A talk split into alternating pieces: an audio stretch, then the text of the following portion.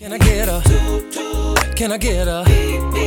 Running her hands through my fro yeah. Bouncing on 24 Come on, why they saying Check it out. Ready, it's the remix to ignition. Hot and fresh out the kitchen. Mama rolling that body. Got every man in here wishing. Sipping on coke and rum. I'm like, so what, I'm drunk. It's the freaking weekend Baby, I'm about to have me some fun. It's the remix to ignition. Hot and fresh out the kitchen. Mama rolling that body. Got every man in here wishing Sipping on coke and rum. I'm like, so what, I'm drunk.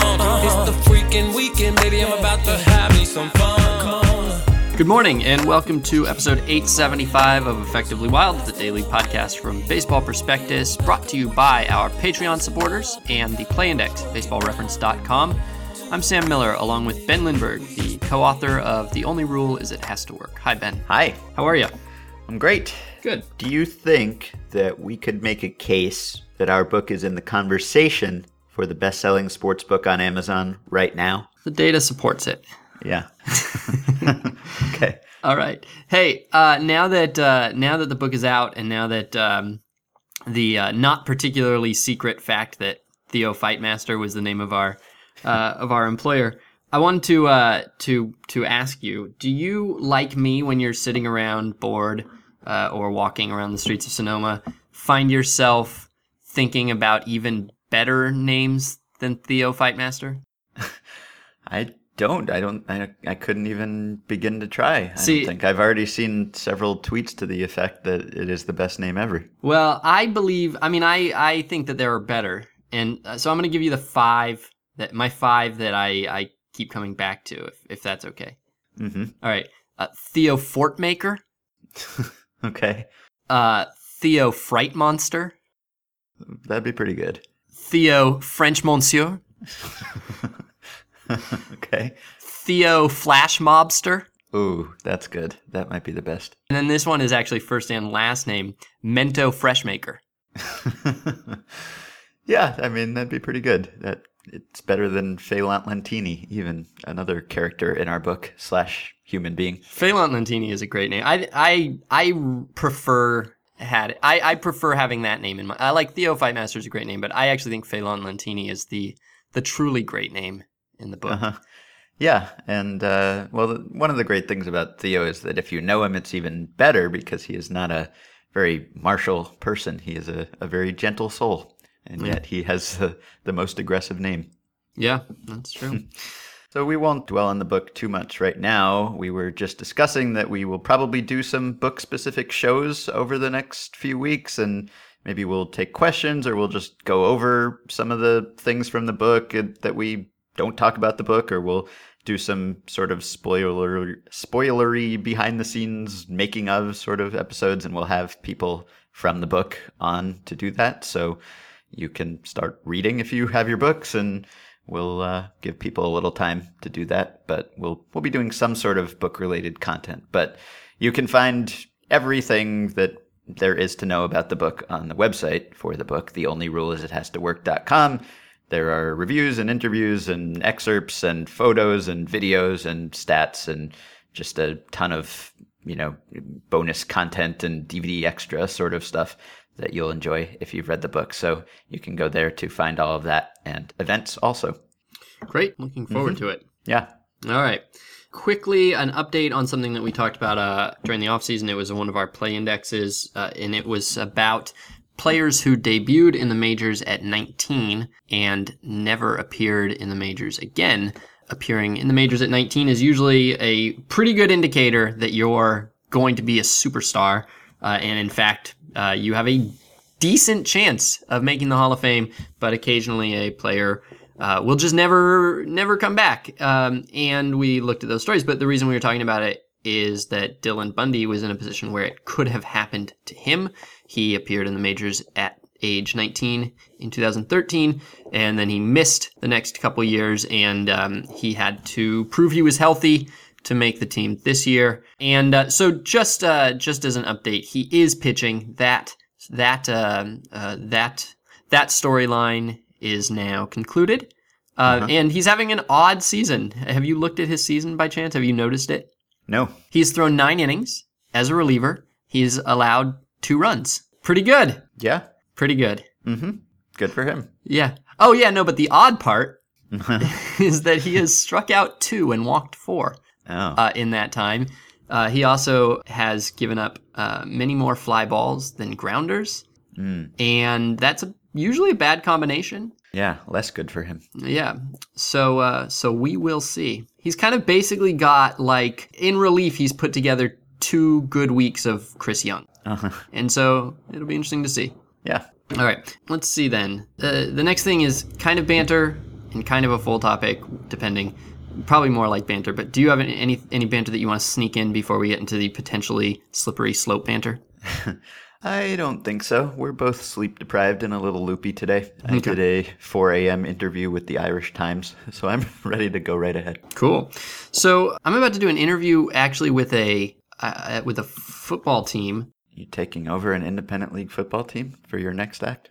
No. I'm in a, in a- right after we record this. I'm doing an interview with an expansion arena football team in the IFL. I'm not sure what the IFL is, but it's probably the in. Well, I don't know what the I is for. Maybe it's Irish. Maybe it's Irish too. Anyway, they are. Uh, I suppose I'll be learning more about this during the interview, but they're having their fans run the team this year. Uh huh. And so you like you basically you get to vote on all sorts of things ranging from like, you know, I, hypothetically ranging from the uniform colors to um, what you should do on on fourth down in the fourth quarter, but you have to the more as you uh, as it was explained to me as you as you vote or as you participate, you get points depending on I guess how good your votes are or maybe how often your votes are. So not every fan will get to do the fourth down thing, but every fan can do like the low stakes one and then you earn you basically are competing for a greater share of decision making power. Anyway, interesting, right? Indoor football league, by the way.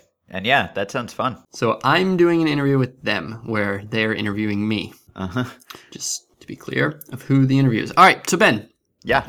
Uh, the banter part, banterish, is did you see Jeff Passan's piece on juiced ball suspicions? Sure did. All right, so I think a fair way of summarizing Jeff's piece is that it is easy to believe conspiracy theories right now. That it is uh, maybe even more than easy. It's tempting. It's it's just tempting as a uh, as a person watching the game to think, huh? I wonder if the ball is juiced. And probably the four ways, the four pieces of of logic that would make you find that easy to believe are that one, there was a big big spike in offense and power um, midway through last season that came out of nowhere, uh, which we will I will ask you about your research into that. Uh, but that came out of nowhere and, and has has persisted for like three months, and suddenly and in the middle of the season and with no clear explanation.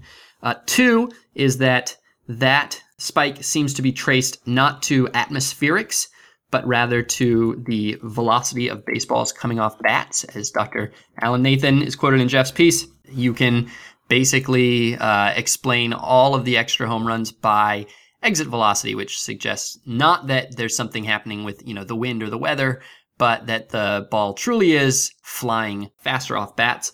Three is that this was on a list of ideas that Major League Baseball sent to the union last year that Ken Rosenthal wrote about, and it was not a list of ideas that were to be acted on or that ex, you know that went to any that, that we know that went to any second stage or anything.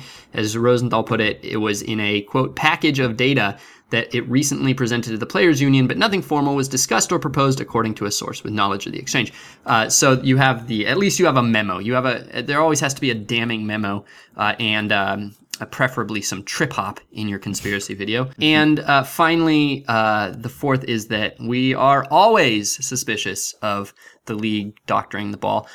I don't particularly want to talk about whether it is, although I do want to, since we never really talked about your uh, barn burner of a piece that you co wrote with Rob Arthur, I would like you to summarize that. So, what did you guys find? Yeah, so uh, we looked into this because there was that spike in exit velocity and also in home run rate last summer, and it really just sort of seemed to happen all at once. It seemed to happen almost right at the All Star break, which seemed suspicious because, as we found out while writing that piece, some teams refresh their supply of baseballs at the All Star break, and so you'd think that if some change had been made to the manufacturing process, maybe it would have started to show up then. So we just tried to eliminate every explanation we could think of. We didn't really delve too much into PEDs or steroids, which you know we got many tweets about, of course, uh, because it just didn't seem plausible to us really that everyone in the league could have suddenly started taking something at the same time, and that something only helped hitters, and that something was undetectable by testing. So it just and seem- not even and not even rumored. It's not like there's Yeah. whispers from players saying we're, that they're seeing it more in the clubhouse or anything like that. Yeah, so we couldn't come up with a way that made sense, but we looked into temperature and weather because, you know, the ball does travel farther if it's warmer and it was warmer, but not nearly enough to explain what was happening. And we looked into changing talent level because that was the probably the most compelling theory that a lot of teams had been out of it early last year because races were wrapped up. And so they shut down good starters or good starters got hurt or whatever it was. And and they just sort of ran rookies out there like the Reds did for a, a really long period of time at the end of last season. And of course there were an unprecedented uh, arrival of rookie hitters and rookie position rookie players really but rookie hitters specifically and just very talented slugging young players who just hit the ground running and were great right away. And that accounted for part of it, but that still just didn't seem to to answer it. And then we actually tested baseballs and we couldn't find any statistical difference between the one batch of balls that we sent to a lab for testing and a, another batch of balls that we sent uh, to the same lab from the year before. It was like a dozen Bud Selig balls and a dozen Rob Manfred balls. And there was no smoking gun there. There was no sign that there was anything different, but it wasn't really conclusive enough to rule that out as an explanation. For one thing, it was just a dozen balls that we bought from Rawlings and wasn't necessarily representative of all of the balls that were used in the game. And even if some of the balls were different, you could, you know, it's possible that you could just get a dozen that weren't different. And statistically, probably testing a dozen wasn't enough to, to prove that there couldn't be more variation in the ball. And we didn't test the seam height, which can also affect how far the ball flies. And all this stuff is very expensive, unfortunately, to, to fire these balls through these cannons at, at plates and then see how they rebound. So it's not really something that you can do with dozens and dozens of balls. So we kind of did the best we could within our budget, but it wasn't quite enough to, to silence the tinfoil hat crowd, which, you know, we sort of belonged to when we started the article because it really seemed like the only plausible explanation. And it sort of still did even after we wrote that and failed to detect any difference. Yeah, uh, Jay Jaffe wrote in um, the Baseball Prospectus Compendium, um, extra innings a few years ago, about the the variance from ball to ball, and Yeah. even within a batch, uh, there can be uh, considerable variance, uh, Yeah. which is uh, a fun. By the way, totally, kind of almost totally off topic, but that is a fun chapter that every once in a while I will think about uh, because uh, you do wonder what percentage of home run variance for players is just uh, explained by uh, the fact that they got a bad ball thrown to them or a good Yeah. ball thrown to them. Anyway, so thank you. That's good. That's a good summary. It's a really great piece. It's uh, it's funny because uh, Hang Up and Listen did an episode on Yeah. that on that piece, but we did not. That's right. Uh, but it's great. Everybody should read it. Uh, and I especially liked Rob's uh, contribution. yes. Um, the reason that I bring this up, though, is not because I'm going to answer the question of whether the ball is juiced or not, or even whether I think the ball is juiced or not, but to ask you why it has to be a secret. Why don't we just accept that Major League Baseball would adjust the baseball depending on the climate, depending on the offensive climate, uh, in order to keep a fairly predictable game, fairly predictable style of game that is popular and consistent. I mean, clearly, if it were revealed that the ball was being juiced right now, it would be a scandal. If it were revealed that the ball was being juiced in 1941, it would be a scandal. Even 75 years later, there would still be some crazy taking going on. But it seems like it's the secrecy of it that creates the scandal. Would it be a scandal if Major League Baseball simply put out a memo saying that they're going to fix this by or fix it, change it? What it, fix maybe is the wrong word, but uh, they're going to use their role as the um, organization that oversees the good of the game and the integrity of competition by choosing a different baseball, by slightly adjusting the baseball so that it creates a style of game that they think is truer to the spirit of the game. Yeah, I So- wouldn't mind in the slightest. So why why has this been a century of them denying it? And I mean, even like it almost seems like by denying it, Major League Baseball for a century has opened themselves up to extreme skepticism and constant conspiracy theories and like lots of accusations of the ball being uh, livelier or deader instead of embracing their role as the overseer of the baseball and saying, yeah, we added 2% this year or we took off 4% this year. It seems so much easier to just say that, yeah, they're going to do that. That's part of their job. Like, why, Yeah. why, why fight that? Do you think? Why is it such a something that has been so resisted? Do you suppose? I, I mean, I guess it's sort of a fundamental quality of the sport, the ball. And so people might resent the idea that it might make people uncomfortable that you can just tamper with something so central to the game as how far the ball goes. I mean, that's it works the same way for everyone. If you just so it's not like it favors one team in particular. So it, it doesn't bother me. And if you're just trying to restore some offense defense balance, then I think it's perfectly reasonable. I wouldn't mind. And doing it the way they have done it or haven't done it over the last century hasn't really quelled any of the suspicion and the rumors that they have done it. So it's not as if, you know, because they've never announced it, no one has ever suspected them of doing it. If they were to announce it, then we'd probably be even less suspicious when they didn't announce it. So I don't know. I think it's probably just some reverence for tradition and not wanting to tamper with the way the game is played. But it really wouldn't bother me if they came out and did that. And I think it probably wouldn't bother most people all that much. I there was a sort of a scandal in Japanese professional baseball a few years ago. A big scandal. Cost Yeah, the commissioner his job. commi- commissioner resigned. He said that he wasn't aware that someone below him had decided to change the ball, and uh, he resigned over that later. But yeah, I mean that was why it was such a scandal was because they didn't say it, and they even denied it, maybe. And so I wouldn't mind if they came out and said, "Hey, offense is down," and this seems like a pretty unobtrusive way to change things. It won't really alter how the game is played. It'll just sort of change how often people score. I wouldn't mind. Yeah, when you say that it's a reverence for tradition, I mean that at this point, um, it is now tradition that that no offensive environment holds. That that Yeah. we have these huge, huge, ga- uh, huge swings from era to era.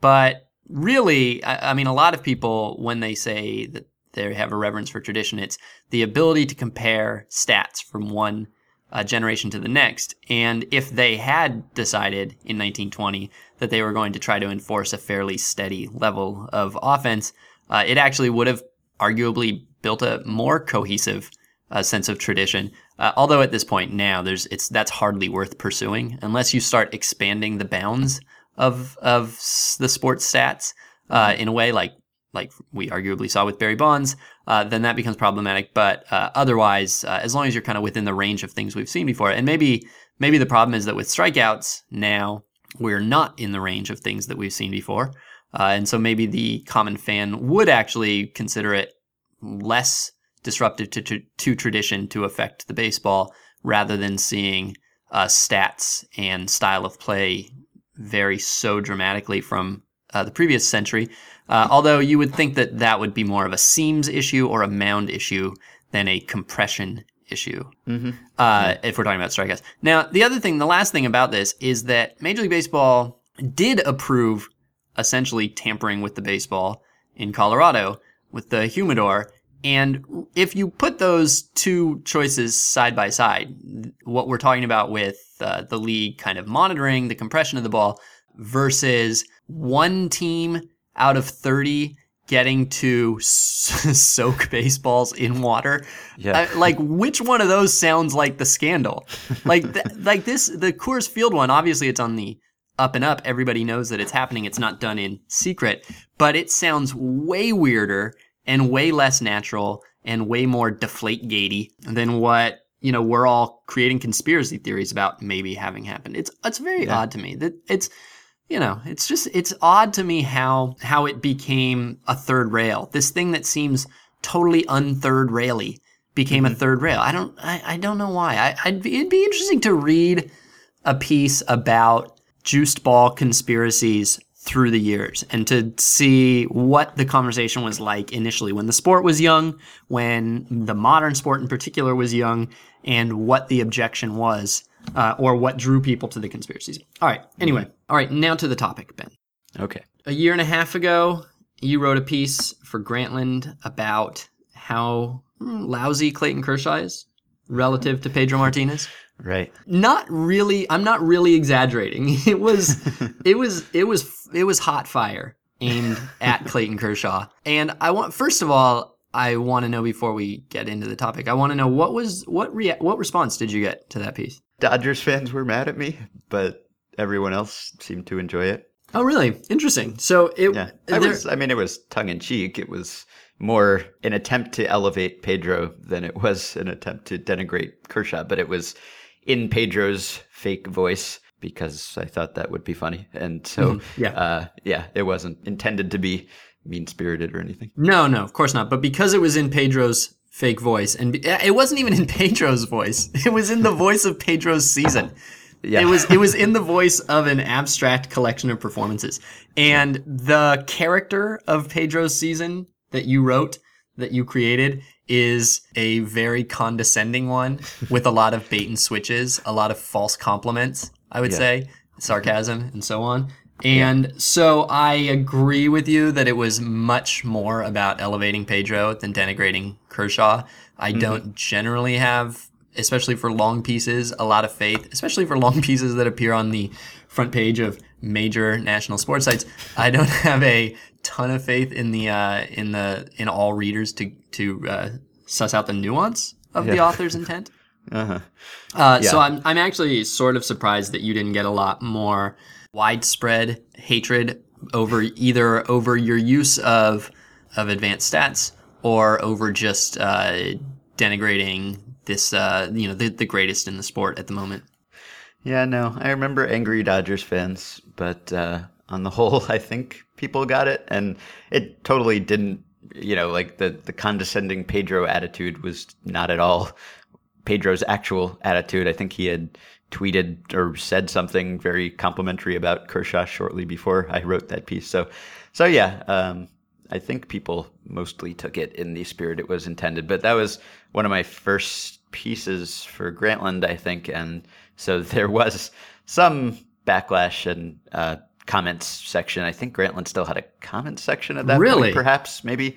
And so there definitely was uh, some like dawning awakening in me that this was a larger audience and that the reception to this piece was not the same as it would have been at Baseball Prospectus. But overall, it was not too painful. All right. So in that that ran on September 16th, 2014. In his final two starts of that year, he won both games, which pushed his record to 21 and 3, uh, which is uh, uh, which looks different than 19 and 3 on a baseball card. He struck out 20 in 13 innings in those two starts and walked only 3. He then went on to last year have a season that was from May on, I would argue the greatest he's ever been and I have argued might be the greatest any pitcher has ever been. Yeah. Uh, and over a you know four month span, and this year he has started six games. He has struck out 54 and walked three. He has struck out 54 batters and walked three batters. He has a 1.96 ERA, and he's going on. I I don't have the fun fact in front of me, but I think he's. I think he, geez, I don't remember if I tweeted this or if I was waiting for him to get to a thousand, but I believe he's now got more than a thousand innings with a sub two ERA. Uh-huh. In fact, let's see. Probably not. I think he's like I think you can only go like 925 innings with a sub sub 2 ERA at this point. And this, you know, in a sense, like I said, in a sense last year was was maybe arguably the best he's ever been. Uh, and in one sense, you could argue that maybe this year is the best he's ever been. That he's even better. He's got the highest ERA plus of his career at the moment.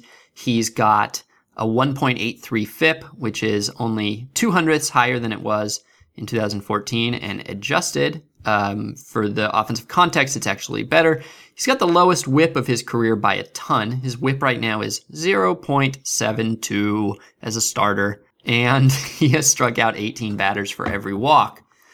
And so I just wanted to bring this uh, this column up because I wanted to know if you're if if if it's worth reconsidering. Worth reconsidering the Pedro versus Kershaw argument, prime yeah, I, I guess one way of saying it is yes, that. Is it, it would you still, if you had thought of this idea uh, yesterday instead of in September 16th, 2014, do you think you could still get away with writing it? And I guess secondarily, is it really, I, I guess, I, I guess I want to know, is it fair to say that anybody is better, has been better than Kershaw? I mean, I'm not saying that you have to argue that Kershaw is the greatest of all time or anything like that, but is really there anything that Kershaw hasn't done?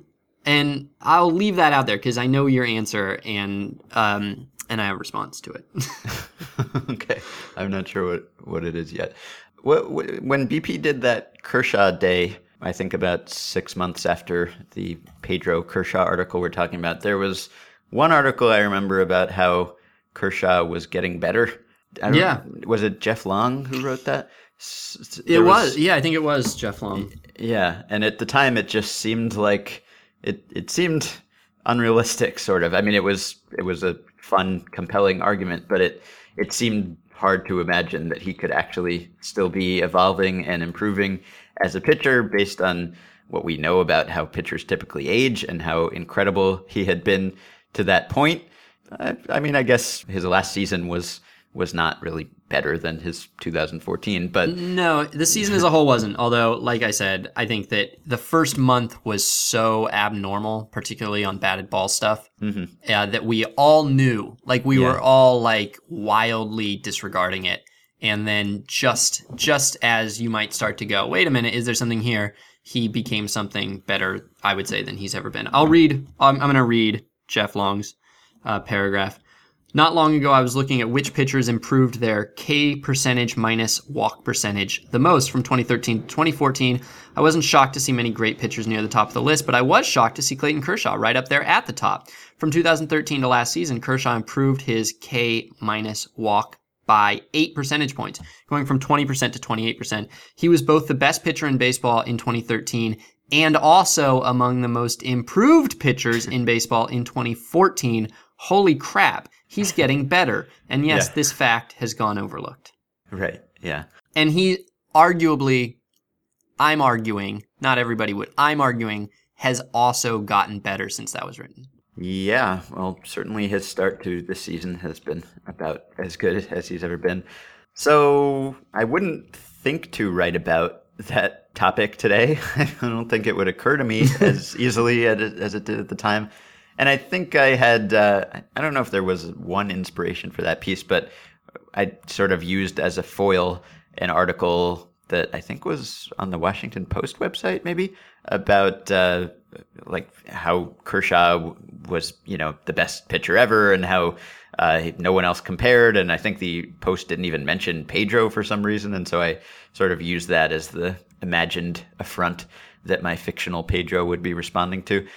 But yeah, I I don't think. I mean, the longer Kershaw does this, the less interesting it is to make any kind of argument that someone was better. I mean, a week ago we were talking about whether Jake Arrieta was, was is better, right, than right Pedro's now. peak, or yeah, for a year or so.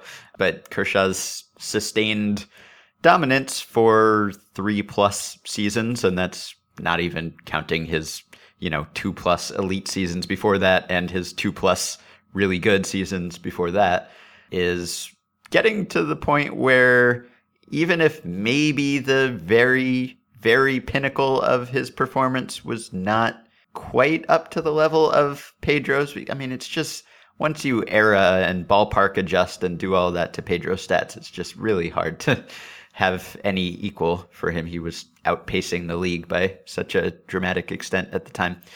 But Kershaw's is maybe lasting longer, than Pedro did at a similar level. I I don't know. I, I mean, Pedro was great for quite a while, but his greatest was what two seasons was his like otherworldly. Yeah, And then he, had was, the you know, he, yeah he had the two that it you just cannot win an argument arguing against them. Yeah. they're they're so far beyond every other two seasons. But the peak was really six or seven. Yeah, right. So, eh, I mean, maybe Kershaw is more durable by the standards of his era than Pedro was, but I don't know. I mean, Pedro broke down eventually, but he he wasn't not durable for for most of his peak. So, as I said, right now it, it wouldn't be a a really fun comparison to do because he's made it pretty close, or at least close enough that it's no fun to poke holes in it by comparing him to Pedro. He's also, uh, over the course of his career, and this was part of what we talked about during Kershaw Day, he developed uh, into a good hitter after being a horrible hitter early on, and he now adds roughly half a win uh, compared to the average pitcher with his bat. And of course, he's got one of the great pickoff moves. He's got one of the great base running suppression uh, games in the sport too. I don't know how much you factor those in, or Yeah, how much I mean, you would. You should. It's harder to do because you have to look at different sections of the stat page in, in some cases. But but yeah, I mean that counts. Yeah. Okay. So then, um, so here's the here's here's what I, I want to ask you. Um, so if you look at Pedro's peak, which uh, I'll just define as 1997 to 2003, which was seven years from age 25 to 31, he had a 2.20 ERA and a 2.26 FIP, which are both uh, very good. Now, if you look at Kershaw's currently six year run, in which he's finished first, second, first, first, third in Cy Young voting, and then this year. By the way, first, second, first, first, third. What, what, I mean, really, R.A. Dickey having a good year is like the least predictable way for his Cy Young to be, his Cy Young streak to be broken up. Yeah. Yeah. Anyway, if you look at that six year run, he's got a 2.11 ERA and a 2.30 FIP. Uh, so, you know, he's got a slightly better ERA and a very slightly worse FIP. And then, of course, we would have to adjust for the league, for the level of competition, for the ballpark, and more than anything else for the era. And so if you look at Kershaw, his ERA plus in that time is 173. And if you look at Pedro Martinez, his ERA plus during his peak is 213. And those aren't that close. Those that's uh, that's like 40%. That's like 40 that's that's a lot. That's a big big big big difference. And the point of bringing this up is that I'm wondering if there is a case to be made that that's misleading. That it's not necessarily always accurate to compare using era adjusted stats. Um, That that it's you know that it's good that it's better than than not usually, but that it's not always accurate. And I don't have a. I, I'm really bringing it up as a question. I don't have a great reason for it, but let me give you a hypothetical. Say you had two guys who were who were clones. One was Clayton Kershaw, uh, and the other was he's also Clayton Kershaw. They're clones, okay? Right. and one of them stays on Earth and pitches in the National League just like he's doing, and another one goes to some other universe far away where all the hitters are exactly like all the hitters here, okay? Uh-huh. All right. So you've got Clayton Kershaw and you've got a exact identical group of hitters. So Clayton Kershaw's ERA on Earth is going to be 2.11 and his FIP is going to be 2.30, right? Mhm. And on the other planet, his ERA is going to be 2.11 and his FIP is going to be 2.30. Okay. Everything is identical, okay? Yeah. Now, the only thing is that on this other planet, all the pitchers are better. This this Uh-huh. planet has figured out pitching. This this planet has understands pitching in a way that we simple earthlings just cannot. It is they've put they are a far more advanced species, but they put all their effort into pitching. And so Clayton Kershaw on Earth uh, is is competing against 600 Earthlings, and Clayton Kershaw on the other planet is competing against 600 other planetlings, and those guys are all insanely good. So Kershaw, the, with the 2.20 ERA here, has an ERA plus of 173. But on that other planet, he's only average relative to mm-hmm. other pitchers. Mm-hmm. So in this scenario, is Kershaw on the other planet actually worse? Is it fair to say that he's worse? Maybe maybe less valuable. Maybe the maybe right, there's less le- there's less of a scarce resource there. But yeah. but he is just as good. He by definition he is just as good. Yeah. And his competition mm-hmm. in the batter's box is just as good. It is only that there is more good pitching. And so, mm-hmm. is it possible that what we were seeing in the 90s with Pedro was not necessarily that Pedro was that much better than the hitters relative to Kershaw is to this generation's hitters, but that in fact, it was a bad era for pitching. That this was the height of the tin TINSTAAP era. That they could not develop a good pitch. Nobody knew how to develop a good hard throwing pitcher. Uh, and and so there just was bad pitching. There was bad pitching everywhere. Uh, there were a few guys who broke through because they were invulnerable. Randy Johnson, one of the greatest of all time. Greg Maddux, one of the greatest of all time. Roger Clemens, one of the greatest of all time. Uh, but the league as a whole was just bad at pitching, not bad at hitting, mm-hmm. bad at pitching. And that the hitters today are not bad at hitting, but they're the pitchers are better at pitching. So mm-hmm. in this analogy, the Earth other planet analogy, can we say that era adjusted stats are doing are, sort of an illusion, are misleading us that they're fo- that they're telling us that we think they're telling us a story about Kershaw or about the offense, but in fact they're telling us a completely different story about Jeremy Bonderman versus name a good young pitcher, any Gerrit Cole. Yeah, I think that's possible. I've seen some research and I think done some research, and I know that during Pedro's era, there was more variance between players than there is now. Like the standard deviation was bigger, uh, so you you had really good players and you had really bad players.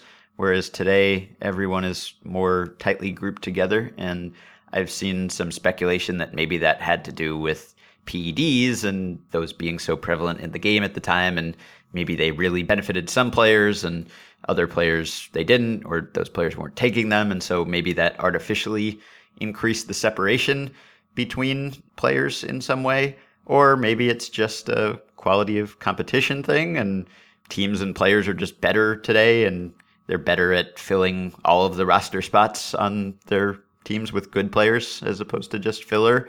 Or maybe it was just a cyclical thing where there were some really ridiculously great pitchers, or at least they looked ridiculously great because there were also some bad pitchers. So, yeah, I think there's probably some difference between eras that something like ERA plus doesn't quite capture. And of course, if you go back far enough, as we've done on other episodes, then you're basically asking the how good would Babe Ruth be today question, right? Just, you know, how much has the overall talent level improved and would that guy if you transported him to the present time, would he be competitive? And I'm not trying to get into that question. That's not. Yeah. That's not. That to me, that is a line of logic separate from the one that I am trying to get yeah. at.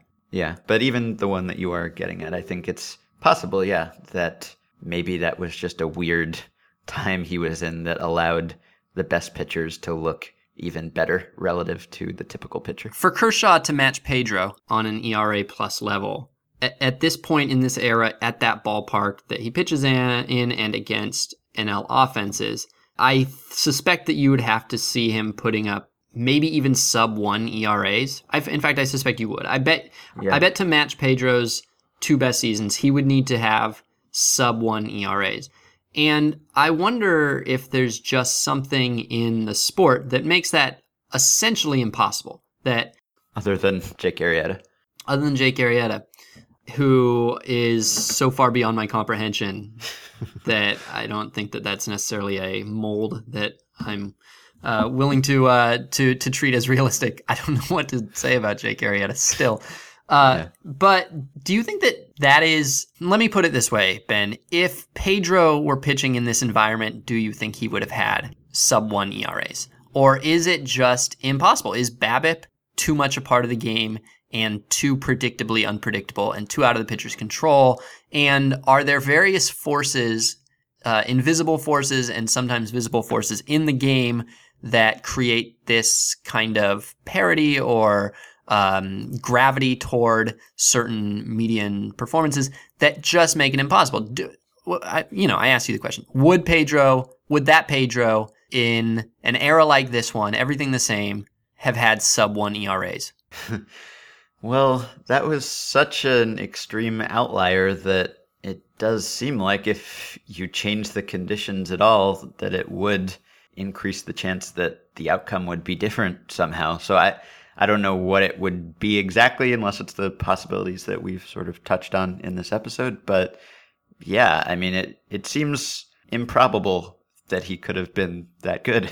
I guess is just one way to say it, which is why we love him and appreciate him and marvel at his stats from that era. But it just, I'm open to the possibility just because it was so extreme and crazy and unparalleled that there is something subtle that maybe would make it slightly less crazy and extreme if conditions had been different in some way. All right. Well, I wrote about Kershaw today at Baseball Prospectus, so if you want a little bit more on Kershaw's greatness, um, you can go read about that. It's specifically about his quote unquote mistakes. Um, and uh, I think otherwise that's it. This was pretty fun. Yeah, I do. I want more on Kershaw's greatness. All right. I want an unlimited amount on that. Okay, so that is it for today. You can, as always, support the podcast on Patreon by going to patreon.com slash effectivelywild. And today's five Patreon salutes go to John Fairfield, Leah Brawley, Russell Bryce, Charles Johnson, and Olaf Jorgensen. Thank you. Again, our book, The Only Rule Is It Has to Work, is out now. You can just stroll into any bookstore and buy it. Pre ordering is no longer an option unless you're getting the audiobook, in which case it still is. The website is the only rule is it has to work.com. If you read the book and like the book, please leave us a review on Amazon. A couple people already have. Not asking anyone to stuff the ballot box, but if you do think it deserves a positive review, then please leave one. It helps us, especially early on, to convince other people to buy it. The first event we are doing is this Thursday in Manhattan at the Corner Bookstore on 93rd and Madison at 6 p.m. It'll be sort of a low key book release party. I'll probably read something from the book. I think there will be wine and cheese cubes. I will be happy to sign books and press the flesh and meet all of you. So you are all welcome. You can find info on a few other events that are coming up on the website as well. You can join our Facebook group at facebook.com slash groups slash effectively wild. If you are writing about the book in there, which of course you are encouraged to do, try not to spoil it for slower readers or people who are cursed with slower shipping. Just add a little warning if you think there's something that might spoil the book for someone. If you're still on the fence, the first excerpt is up at Slate right now, so you can go read that. It's about Sean Conroy, one of the pitchers we signed, who became the first openly, publicly gay player in professional baseball. You can also rate and review and subscribe to the podcast on iTunes, and you can get the discounted price of $30 on a one year subscription to the Play Index by going to baseballreference.com and using the coupon code BP. Send us emails at podcast at baseballprospectus.com or by messaging us through Patreon. We will answer your emails tomorrow. I don't know. Party people in the crib get high. Party people in the crib get high. Release it. Yes.